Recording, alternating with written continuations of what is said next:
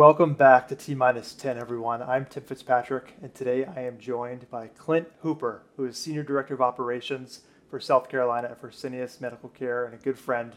Clint, really good to talk to you. Thanks for coming on. Absolutely. Thanks for having me, Tim. Always a pleasure, man.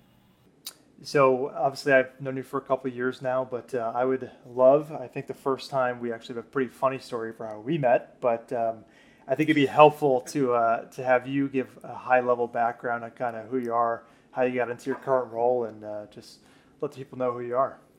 Yeah, absolutely. And I was just talking about how we met the other day. Uh, very funny story. Um, but yeah, so I am a senior senior director of operations uh, with Fresenius. Um, basically started started off as on the inpatient services side of our business as a program manager. Um, kind of that's really where I got exposed to you know how how a new dialysis patient hits um, or, or, crashes into the hospital. Um, and we call it we call that like a patient that's not being followed by a CKD um, diagnosis in a nephrology office, um, and all of a sudden lands in a hospital. They do lab work, and they're like, "Wow, your kidneys are failing. You need dialysis." And um, that really kind of started my whole um, interest in into you know meeting these patients where they were and making sure they landed where they needed to. And uh, spent a couple years doing that and quite the transition from an ER nurse and really fell in love with like our entire mission with our with our company and wanted to learn more about the chronic side. So started out as a you know chronic DO uh, over you know small amount of clinics there in the Florence area, and my my market has grown um, with my responsibilities. So now I, I I oversee the inpatient services side, but I also have uh, the chronic side as well. So it's it's a busy job, but it's very rewarding. I, I'm sure, and I.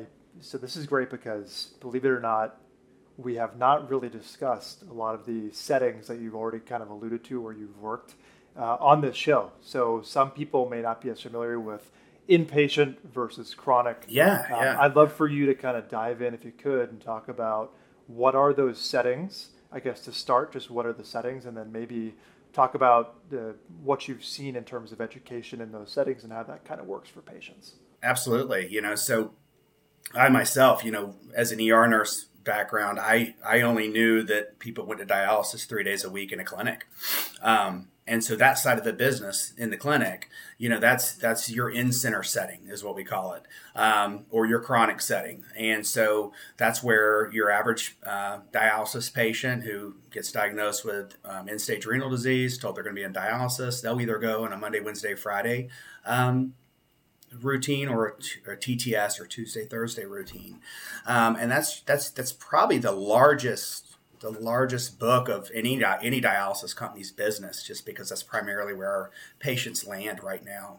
Um, and then you've got the inpatient setting, and that is where more times than not, you know, a, a, a dialysis company like us will will partner with a hospital, um, and we will be a, we'll, we'll, act as a vendor. So we'll come into their hospital, and they'll outsource that service to us. It's it's what we do um, on the outpatient setting for a living, and that's where that's where you know we meet new patients that just kind of like I described earlier that land in the hospital after not knowing what's going on and, and not really following their health care and, and all of a sudden they've got kidney failure and didn't know.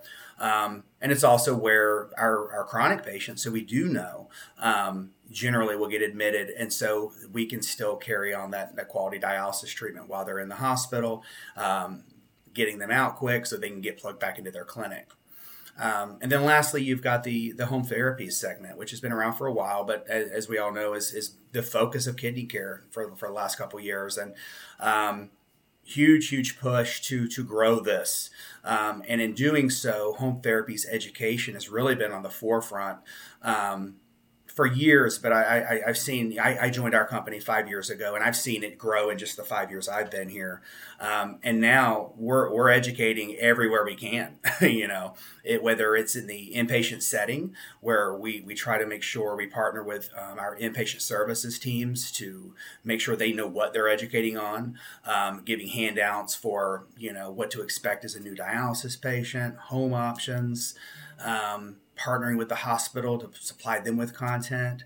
Um, and then, of course, we, we do some exposure and training in center as well. Um, just trying to figure out any way possible we can kind of meet our patients where they're at. They're in the clinic and, and showcase showcase what home therapies can can do for them in their life. Um, so yeah, we're, we're we're educating a ton of different ways right now, uh, trying to get creative um, and, and just reach as many patients as we can. Yeah, I'm really glad you you brought up this the fourth kind of seg- segment setting you mentioned, which is the home therapy side. Um, for those who listened to the previous episode with Vanessa Evans, who's Senior Manager of Advocacy and Communities. I know this is a huge part of her focus. There's probably a lot of overlap with, with kind of how you think about things. Um, can you talk a, a, bit more about your, like from an operations standpoint, you're thinking about South Carolina, about Florence, about your region. Where do you see, uh, you, you just mentioned kind of a lot of patients are in center uh, but also that there's a lot of attention on home. Where does that transition fit into how you think about where dialysis is, where patients are at, and kind of how you bring education to them? Because I, I, know you kind of alluded to a few ways to innovatively get content there, whether it's in the hospital or meeting the patients where they are. So how do you how do you think about that in your role? So I think you know anybody you talk to in healthcare that's in operations, I think before even talking about operations you gotta you gotta address the elephant in the room and it's staffing you know. Staffing is a huge huge huge obstacle um, unfortunately.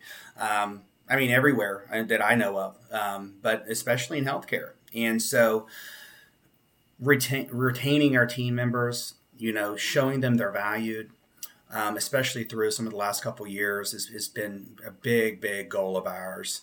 And you know figuring out how to accomplish the same thing with less people without sacrificing inequality you know um, and that that's so operationally that's really been our focus. And how can we be innovative? How can we be creative in, in our approach to doing this? Um, and from an operations level you know there's a lot of moving pieces. You know these patients how do you get how do you get this this huge group of in-center patients who who just landed in the clinic setting because they just didn't really know their options or maybe just didn't we're not in a frame of mind to just be trained at that point on their options or maybe the delivery wasn't there. And so now they're they're getting just three day a week dialysis. Um, and so once you get them there you know operationally how do we how do we figure out transitioning them home what does training look like? What does exposure look like? Who's going to do that? Who's going to own those those goals? And so it's been a huge cross functional collaborative effort i think amongst you know our entire organization um, to, to, just come up with unique ways to do this. And and we've we've really done a number of different things. I mean transitional care units have really helped us where we've taken say you've got four to six clinics in a 30 mile radius you know real, real concentrated area because you don't want to cause any hardship to the patients at all but um, we've we'll take and target these areas and we'll also partner with the hospital and tell them what we're going to be doing. And the goal is to send all new patients to this TCU setting, which is in one of our clinics. We just kind of mark out a little area for it. And it's a four week program where we just educate, educate, educate, educate. And of course, the hope is that this patient will go to home therapies because we know how good that is for them and what that'll do for them. But at the end of the day, it's to educate them on all their options and ease them into dialysis gently so they can absorb the information, be, be on dialysis without feeling bad, and really make an informed decision at the end of that four weeks to what modality they want to choose. So I love this for a few reasons. Obviously, your your background, which I know RN, but also MBA. You've been at the company five years. Kind of seen how ops work, and you it, it just it must be a very cool, surreal feeling for you to have seen from the ER nurse side to kind of this opportunity with TCUs and uh, just the, the real opportunity to help patients who might have been overwhelmed, who didn't know that they had kidney disease and ended up crashing. So, I, on that note, I think it'd be great to hear you talk about uh, TCU as a perfect example. Uh, are there other programs, or how do you think about the opportunities to continue trying to educate patients effectively and uh, to, to kind of meet the challenges that you're describing from the ops perspective. Yeah, you know, of course, internally, I think with any organization, just good communication and and and that cross functional collaboration is key. You know, bringing bringing all the players to the table, people who've done it before, uh, people who are good in in their in their specific field, whether it be with training patients or um, with different staffing models to, to do more with less. But at the, at the beginning of the day, you've got to have the right person doing it for the right reasons. And, and the reason, you know, we do all this is, you know, especially from a nurse's perspective, you know, I'm an advocate, you know, by nature. And we're really, as a society in healthcare, we, we do these patients a, a complete disservice if we don't make it our mission to ensure that they know everything about every option they have because it, it's life changing what home therapies can do for them. It is, and and as nurses, as healthcare professionals, as operations, it's our duty to, to, to, make it our mission to educate every single one of them so that at the end of the day, if they do choose whatever modality they choose, we know that they choose what was best for them based on being educated. And so, with that being said, I, I, I have definitely been investing a lot of time into figuring out different ways to do this and partnering with the right people, you know, in our region. And um, I think the opportunity really comes with how do we educate folks in every setting? How do we how do we control that delivery of information and what should that information be to guide them through the appropriate paths? And I think that's really what we're in the middle of finding out along with everybody else in the country, you know. How can we do our best to educate these patients the best of our ability to get them where they need to be so they can have good productive lives? I love it. So I thank you for. I mean, seriously, you know, you and I have spent a ton of time talking, but just every single time, the passion. Anyone here meeting you for the first time, I hope they know that this is the Clint Hooper that they'll get when they when they meet you. So thank you for for diving in there. Um, of course, I, I, I do. So I, I know we're last question here before we kind of wrap things up, but opportunities, optimism. I, would love to notice on time scales, right? So next 12 months maybe are there opportunities? What are you excited about? And then kind of longer term i love to ask the question around hey if you if you could write the future if you could think more longer term about what does the transition to home therapies look like in five or ten years through the lens of education where are you on that short term and the long term if you if you can? Yeah i mean you know you know this is this everything that's in me. Um, lives for this initiative. So I can talk to you forever about optimistic um, thoughts that go through my mind. And but the biggest thing for me is is when I look at kind of how I've seen just even our organization, society, our nephrologists, just people as a whole. You nobody likes change, right? I mean, it's it's hard to change. Um, it's hard to feel vulnerable and humble again and new in the space that you've been working in forever. And I think that's a, a big barrier in, in, overcoming to get the buy in we need for folks to step out and learn more about home therapies so we can attack this. But what's exciting is I'm seeing that happen. And, and that's hard, you know, and that says a lot that people are shifting. And so, innovation is really on the horizon here and that's the most exciting part of all this. We no longer are expecting different outcomes with the same actions and you're seeing it you know? So you know the old adage you, you know you you can't expect to achieve these lofty goals with the same actions that you know you were doing yesterday. So we're we're really trying